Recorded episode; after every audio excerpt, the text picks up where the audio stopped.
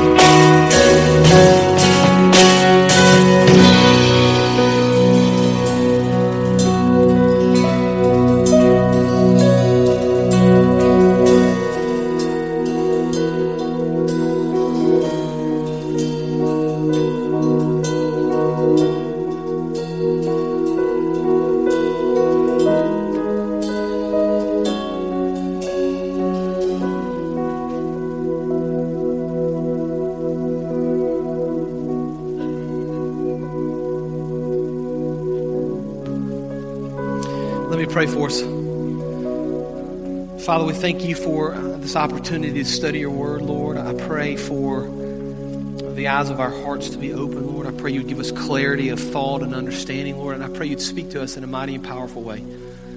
I pray we would remove the things in our, in our mind that keep us from focusing on you and the distractions of life, Father. And we would just understand who you are very clearly. And you would speak to us so that we may understand be transformed more into the image of your Son, Jesus Christ. It's in His precious name that we pray. Amen. In the mid 1980s, the J. Paul Getty Art Museum in Los Angeles, California, purchased a very rare and very valuable Greek statue. Now, the exact amount of the statue that they paid for the statue was never fully disclosed, but most experts at the time believed that the museum paid somewhere around $10 million for the statue. Now, adjusted for inflation, that would be somewhere around 20 million today.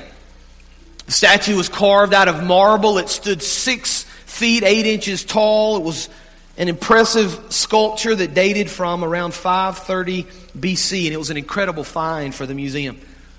Had clear features, it was intact completely. It was called one of the most significant finds in American art history. And it arrived with great fanfare and great excitement, and people came from all around to view the statue. It was perfect. except for one small problem. It was a fake. A very well done and realistic forgery. Now, the Getty Museum intended to buy an authentic piece of Greek history. They never wanted to spend $10 million on a fake.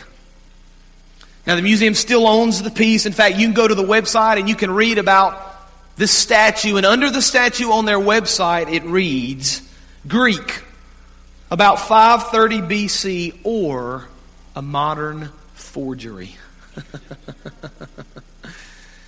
you say, that's an interesting story, Adam, but why would you begin your sermon speaking of a fake Greek statue at the J. Paul Getty Art Museum in Los Angeles, California? Here's why.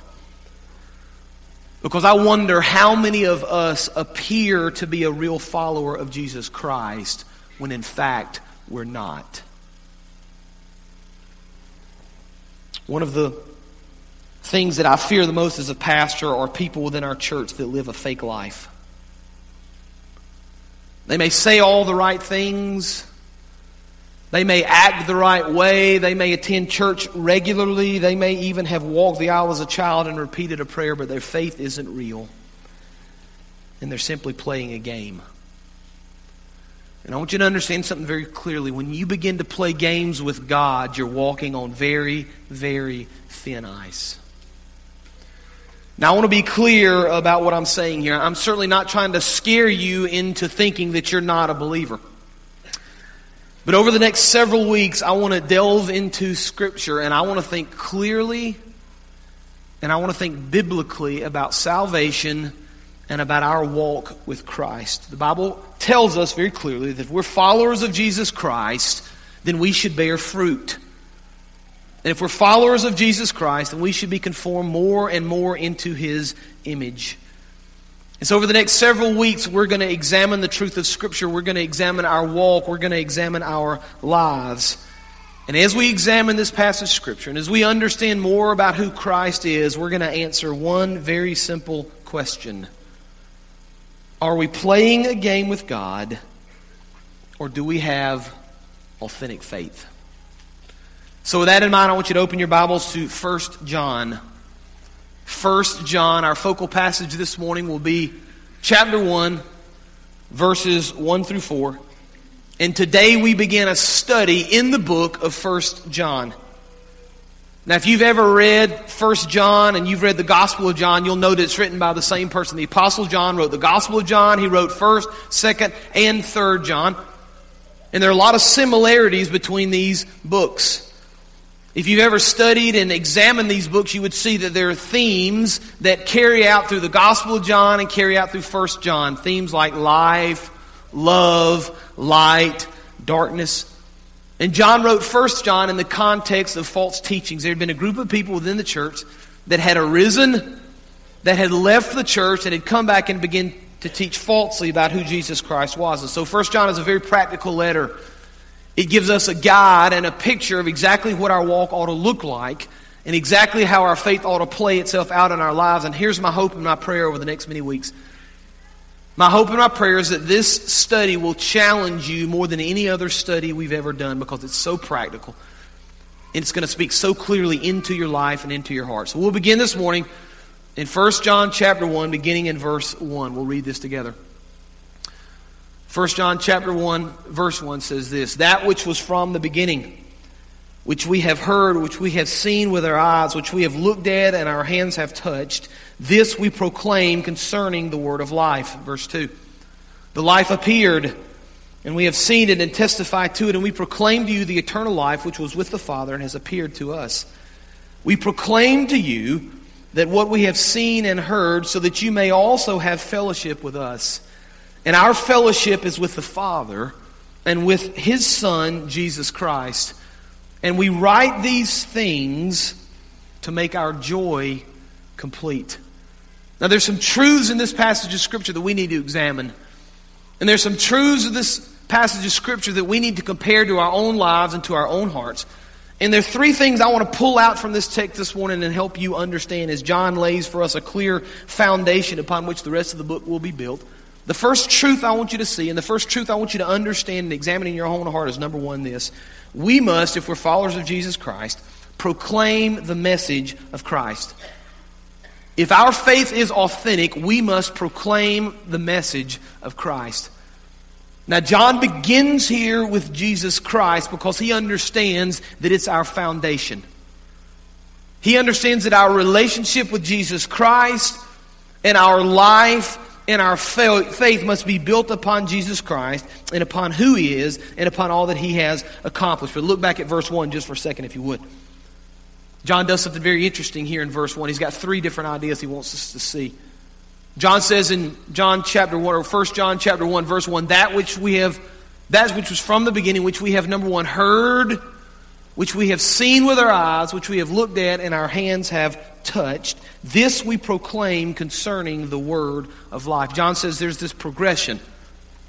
The first thing we did is we heard about Jesus Christ. That's an allusion to the Old Testament, to the writings of the past. John says we've heard about Christ. We've read about him. We knew Messiah was coming. We knew that the Savior was on the way. But then, secondly, we've seen him.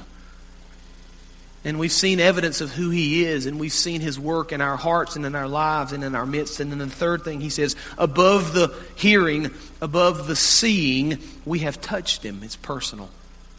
See, because when we have touched Jesus and when Jesus has touched us, our lives are never the same. You guys may remember if you, if you have children or you, have grandchildren, you, you, you'll remember when your children were born. And you remember the, the progression of, of that process early in the pregnancy. I'll never forget. Amy and I, you know, we kind of we had the little pregnancy test and the little plus, right? So we know something's going on. So we schedule to go to the doctor, and we go to the doctor, and we have this very interesting progression of, of learning about our child and understanding our child. The first progression is we get to hear the heartbeat of the child, right? So you guys that are dedicating a young child today, that was not too long ago for you. And I'll never forget the first time, and by the way, don't, don't let anybody lie to you and tell you that life doesn't begin at conception. when there's just a few days of conception, there is a heartbeat. And so we, we listened to that heartbeat and we, we, could, we could hear that heartbeat, and it was the first indication that this was real for us. And as we progressed through those weeks and those months, we, we got to go have an ultrasound and we got to see a picture of our child and we got to see video of our child. So we've, we've heard our child and we've seen our child and we're beginning to understand more what this life is going to be like. But on the day of the birth of that child, when that baby is born, and for the first time ever you touch your newborn child, everything changes. See, we, we, we've heard and we've seen, but the touch of Jesus Christ in our hearts, the touch of Jesus Christ in our lives changes everything. John says this is the foundation upon which you have to build your life. If, you if your faith is authentic, you must have seen and heard, but Christ must have touched your life. There must be something different. John says we, we don't base our lives on the speculation of the world. We don't base our lives on our own experiences or our own opinions. We don't base our lives on what other people say. We base our lives on the truth and the foundation of Jesus Christ. That's a measure of authentic faith. But John does something very interesting here as he, as he writes about who Christ is. He uses a phrase. He says, The Word of God brings life. Now, that's a theme we see all through the Gospel of John. But it's a theme we see in 1 John as well. And so let me give you some examples of John's writing in the gospel. John chapter 14, verse 6, Jesus answered, listen to what he says I am the way and the truth and the life. No one comes to the Father except through me. John 6, 35, then Jesus declared, I am the bread of life. He who comes to me will never go hungry, and he who believes in me will never be thirsty.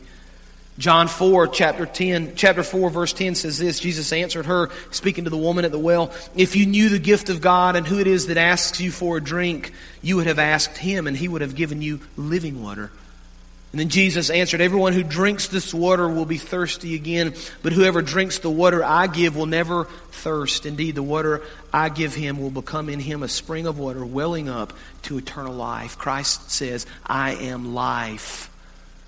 And upon that foundation, you have to build your walk with me. It's interesting to me how in these passages of Scripture, Christ substitutes our physical needs for our spiritual needs. He says, you, you need bread and water to survive. Those things are important, but I am the bread of life. I am the living water. And if you eat bread and drink water, you will hunger and thirst again. But if you partake in me, spiritually, you'll never be hungry. You'll never be thirsty. But here's the amazing part about who Christ is in our lives. Without Him coming to earth, and without Him being born all those centuries ago and entering this world, we never would have had this opportunity.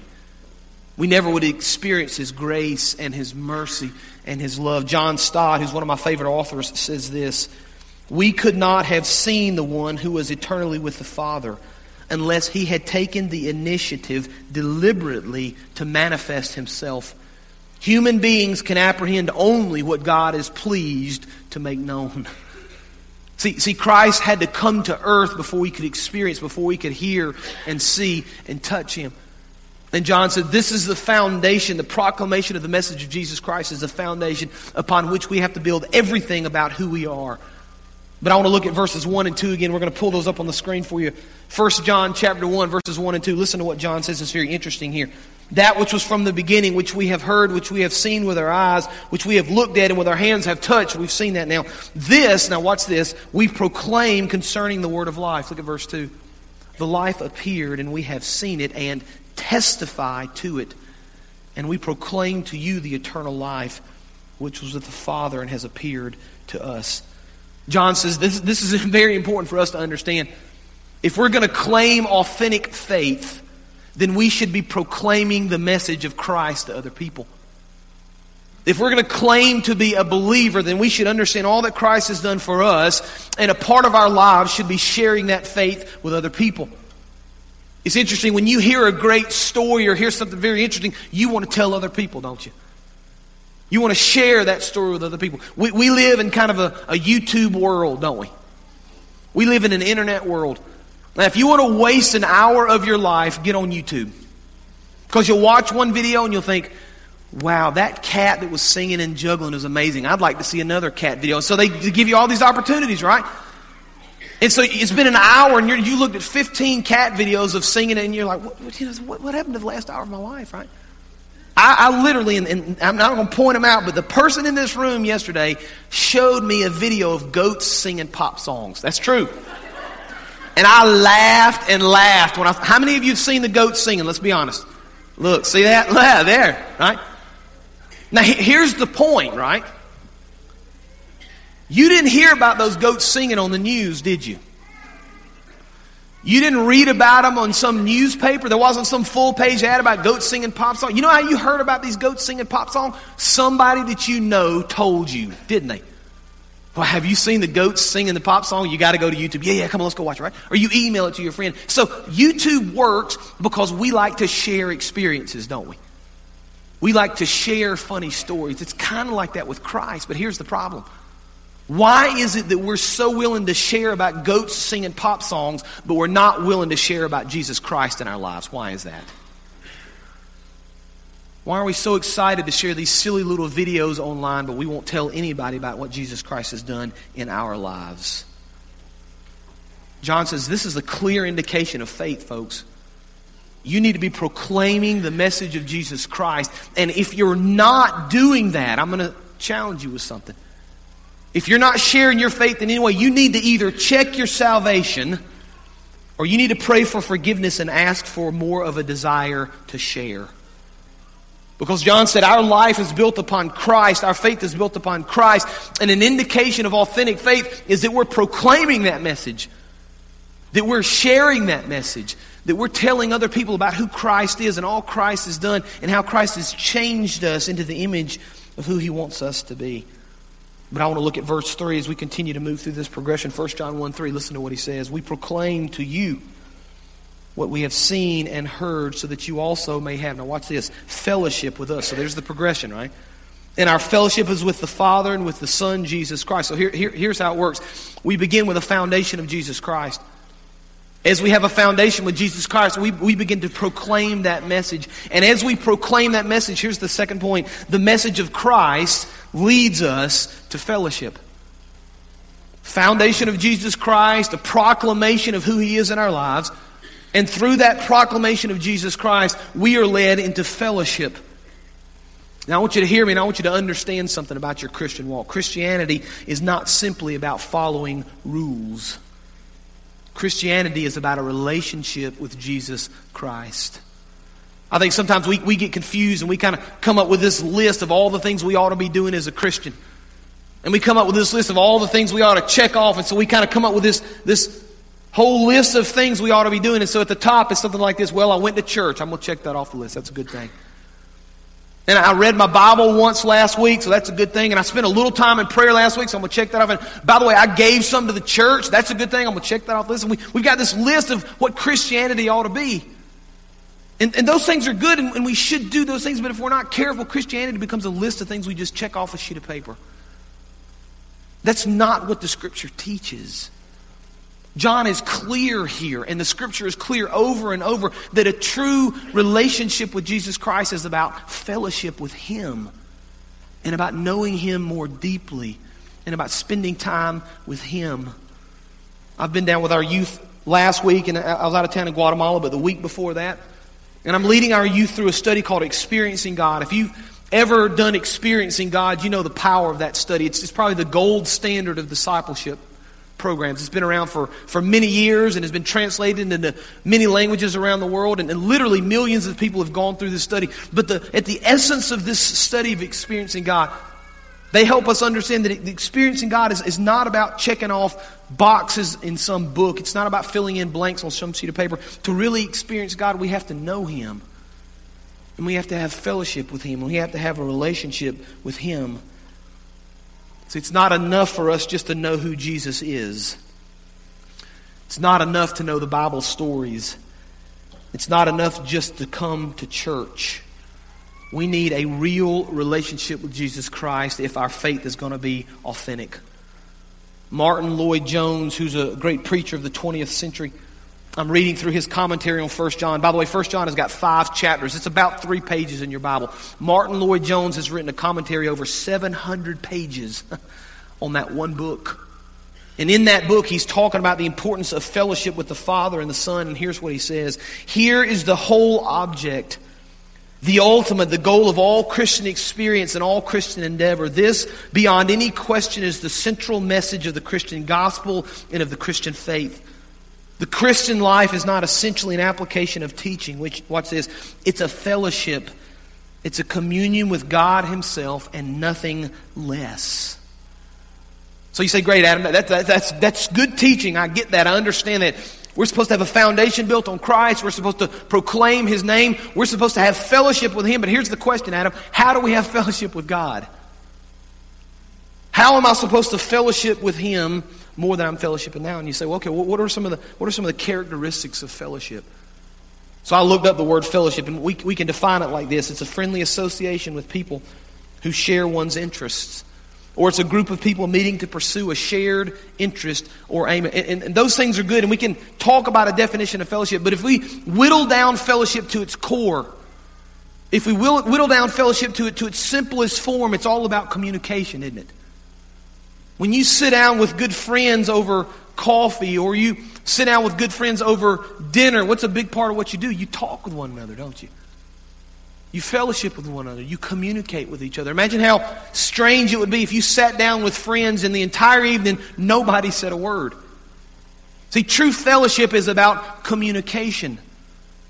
Amy and I, when we were first married, were to dinner one night and when we, we sat there, and of course we're a newlywed couple, so we're aware of things maybe that couples that have been married a few years aren't as aware of, or maybe things were more important to us. I don't know. But we, we noticed this couple sitting next to us, a little bit older than us, and, and you know, you, you try not to listen into conversations. We, we just noticed that this couple sitting next to us, they weren't talking. And as we kind of progressed through our meal, we, we just noticed they're not talking and they're still not talking. And we, we sat there for 45 minutes and we watched this couple. They didn't say one word to each other. And Amy and I just, we, are talking, what's, what's wrong with this picture, right? What's wrong with this couple? What's, is something wrong with their marriage? Are they fighting about something? Are they struggling? Is one of them sick? And we both kind of acknowledged at that point, we, we don't ever want our marriage to be like that. We don't ever want to sit down to a meal and never talk. Why? Because communication is essential to fellowship, isn't it? It's essential to relationships. It's essential to our walk with Christ. It's amazing to me as, as I talk to, to couples that are struggling in their marriage how oftentimes communication gets overlooked. Marriages fail because the husband and the wife never actually communicate. And so, if we're going to talk about a fellowship with Christ, and we're going to talk about a relationship with Christ, it has to be built around communication. We communicate to, to God through our prayers, He communicates to us through His Word. And yet, sometimes we ask ourselves the question why, why am I not spending more time in prayer? Why am I not spending more time in, in, in studying the Word of God? It's very interesting because we don't have a hard time talking to the people we love, do we? We don't have a hard time communicating with the people that we care deeply about. Why do we have such a hard time communicating with Christ? So I, I, want to put something up on the screen. It's a statement that I wrote that I want you to think about, I wanted to challenge you. If you find that you never communicate with God either through prayer or Bible reading, you need to re examine your relationship with Him. If you're in a place where you're saying, I just, man, I don't ever pray, and I don't really ever spend time reading the Word of God, you need to examine your relationship with Christ. You may be playing that game. You may be pretending to be something that you're not because John said if, if you're serious about your faith, if it's authentic, if Christ really is your foundation, then you need to have a relationship with Him. And in order to have a relationship with Christ, you need to be communicating with Him. And if you never communicate with Him, you need to re examine your walk. Now, for some people, that's going to be a little bit of a, a, a, a tweak. You're going to have to change a few things. You're going to say, I, I need to, you're right, Adam, I need to reprioritize some things, and I need, to, I need to pray like I used to, or I need to study the Word of God like I used to. But for others of you, you may be sitting there right now and you may be thinking, I've never done that. I've never experienced that. I've never had a real time of prayer or a real time of fellowship. For some of you, I think for the first time, you may come to the realization that your faith isn't authentic that maybe it's not real, that maybe you have been playing a game. And I want to challenge you with that idea, and I want to challenge you with that thought, and I want to challenge you to examine your hearts, to examine your lives, to examine your walk, and to be totally honest with yourself and with Christ about who you are and where you stand in relationship to Him. Now look again at verse 3. 1 John 1, verse 3 says this. We proclaim to you what we have seen and heard, so that, watch this, you also may have fellowship with us, and our fellowship is with the Father and with His Son, Jesus. So, so we understand that it begins with the Father and His Son, Jesus Christ. We understand that. But we also understand that this message needs us to have fellowship with other people as well, right? Now, John is going to delve into these specifics as we walk through this book over the next many weeks. And he's going to help us better understand what an authentic faith ought to look like. But here's one of the things he's going to say about an authentic faith. He says one of the marks of an authentic faith is good relationships with other people. And he's going to make this, this, this very difficult argument. He's going, to, he's going to make this very convicting argument that if you claim to have authentic faith, but in some way show anger or hatred towards your brother, then you may not actually have it. Now, that's very challenging to us because as we read through this study, as we read through the book of John, we're, we're going to ask ourselves questions like Have we treated each other with Christian love? Have we done everything we can to repair broken relationships? Have we forgiven others even as God has forgiven us? You say, Well, I don't, I don't have a good relationship with that person, but it's not because I hadn't tried. I've prayed and I've worked, and for whatever reason, they don't want to be a part of my life. John says, If you're going to claim authentic faith, you need to live at peace with other people. You need to think about your relationship with Christ and with God, and you need to think about your relationship with other people, and you need to be challenged. If you struggle in those areas to re examine who you are and what God's calling you to do. Because if we're truly Christians, we should be walking with God. We should be reading His Word. We should be praying regularly. We should be enjoying fellowship with other people. And I want you to see how John ends this. Verse 4 says this. He says, We write these things, we've done all these things to make our joy complete. So John says there's a foundation of Christ and a proclamation of Christ. After that, we understand that that proclamation leads us to fellowship with God and it leads us to fellowship with other people. And then the third point I want you to see is that fellowship with Christ will ultimately lead us to joy. Our fellowship with Christ will lead us to joy. Now, the Bible gives all sorts of examples of joy. If you were to get your concordance out and look up the word joy, you could find it in all sorts of different passages. But I want to read a couple of quick examples to you of joy in the Scripture, and I want you to see if you can come up with a common theme here. Philippians 4, verse 4 says this Rejoice in the Lord always, and I will say it again, rejoice. John chapter 15, verses 9, 10, and 11 say this As the Father has loved me, so have I loved you. Now remain in my love. If you obey my commands, you will remain in my love, just as I have obeyed my Father's commands and remain in his love. I have told you so, so that in my joy may be made complete in you, and that your joy may be made complete. Psalm chapter 16, verse 11 says this You have made known to me the path of life. You will fill me with your joy in your presence, with eternal pleasure at your right hand. See, here, here's the interesting thing about joy in the scripture.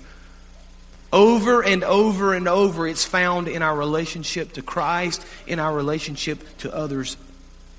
Here's a truth that I think needs to resonate in your heart. Nowhere in the Bible is joy ever tied to the possessions that we own.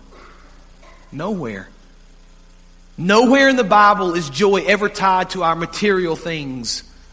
Nowhere in the Bible is joy ever tied to how much money we make or the job we have or the house that we live in or the car that we drive. Joy in Scripture is always found in Christ in our relationship to others. We've had about a week and a half since we got back from Guatemala, and, and, and, I've had the opportunity personally to look through a lot of those pictures and, and watch that video again. And, and there's something I just can't quite get my mind around. There's something I'm, I'm, still personally just struggling with a little bit as I look at these pictures and I re- remember these people and I remember the stories and I, I remember our experience. I'm just still amazed at the joy those children have in the midst of absolute poverty. I'm just having a hard time getting my head around that. Because these kids live in a hut in the jungle and they're playing with sticks. and they have a joy that I worry some of us may never experience. See, even in their abject poverty, I think maybe they've learned something that we haven't. Joy doesn't come in the things that you own, it comes in your experiences and your relationships in life. And for some reason in America and in the Western culture, at some point in our history, we've bought into this lie that the more stuff we can have, the happier we'll be. I had a conversation with somebody this week that was struggling a little bit, and this person explained to me that the more stuff they had, the more difficulties they found in life, and the more struggles that they found trying to maintain all that stuff. It's just interesting to me as we study the Word of God and we study what John says and we study all these other places in Scripture, we see it over and over and over that only our fellowship with Christ will lead us to joy. It's never linked to the things that we own. And so I ask myself the question what if we could spend as much time in the pursuit of material things, if we could spend all that time in the pursuit of Christ? What if we took all the time and effort we put into trying to make more money and save more money and buy more stuff, and we put that into spending more time in relationship with Jesus Christ? And we put that into more time spending in relationship with other people. I just wonder what joy we would be able to experience. So, for the next several weeks, we're going to delve into the book of First John. And my prayer is that this study will force you, as I hope you've already seen just a taste of it this morning, force you to examine your walk, force you to examine your faith, force you to think through the way that you live your life. so I want to challenge you as we finish up this morning with a very simple question. I want to challenge you to go home and consider this question and answer it in your own heart and your own life. Do you have an authentic faith? And I want to challenge you not just to brush over that question and not just to think that you've answered it before and not just to think because you grew up in a church that your faith is real. I want you to answer the question of authentic faith. And I want to ask you if you put your faith and trust in Jesus Christ if you have real, genuine fellowship and communication with Him, does He bring you joy in all things? Have you experienced the love of Jesus Christ? And you need to go home and answer this question Do you have authentic faith? Let's pray. Father, I thank you for the opportunity to study your word. Father, I thank you for the opportunity to spend time reading your text, Lord. I pray that we just hear what you have to say to us, Lord. We'd, we'd hear the truth of the message of First John. And I pray, Lord, that it would convict our hearts and it would convict our minds, Lord. And I pray that we would examine our own hearts and our own faith, Lord. And I pray through this study of 1 John over the next many weeks, Lord, that you would just speak clearly to us. And through our study, Lord, we would know you more and we'd be challenged to walk in your footsteps and to do the things you've called us to do. I pray for the hearts of the people of this church, Father. I pray they would take very seriously their walk and their salvation. I pray, Lord, we wouldn't just glaze over that question and assume some things. Lord, I pray we'd really be challenged by this teaching. And I pray, Lord, as we're challenged and as we examine the truth of the Word of God, I pray that we'd be conformed more into your image and changed into the men and women of God you've called us to be. It's in Jesus' name that we pray. Amen. You can stand. We're going to give you a few minutes if, if you want to pray down here at the altar, or maybe you want to pray where you are as you examine your own heart, you examine your faith. And I want to challenge you with that question about authentic faith. I want to challenge you with where you might be in your life. And I want you to answer that question. And so maybe you need to spend some time in prayer at the altar. Maybe you need to spend some time in prayer right where you are. But some of you may recognize for the first time in your life you've never had that authentic faith never experienced Jesus Christ and you never had a relationship with Jesus Christ, and maybe you need to settle that today by repenting of your sins, accepting Jesus Christ as your Lord and Savior. Maybe you want to join this church and align yourself with a body of believers that seeks to do the will of God in all things. This is your time right now as we sing together. Thank you for joining today's sermon. We would love to hear how today's message blessed you. Use the contact us link on our website at rosemontchurch.org. God bless.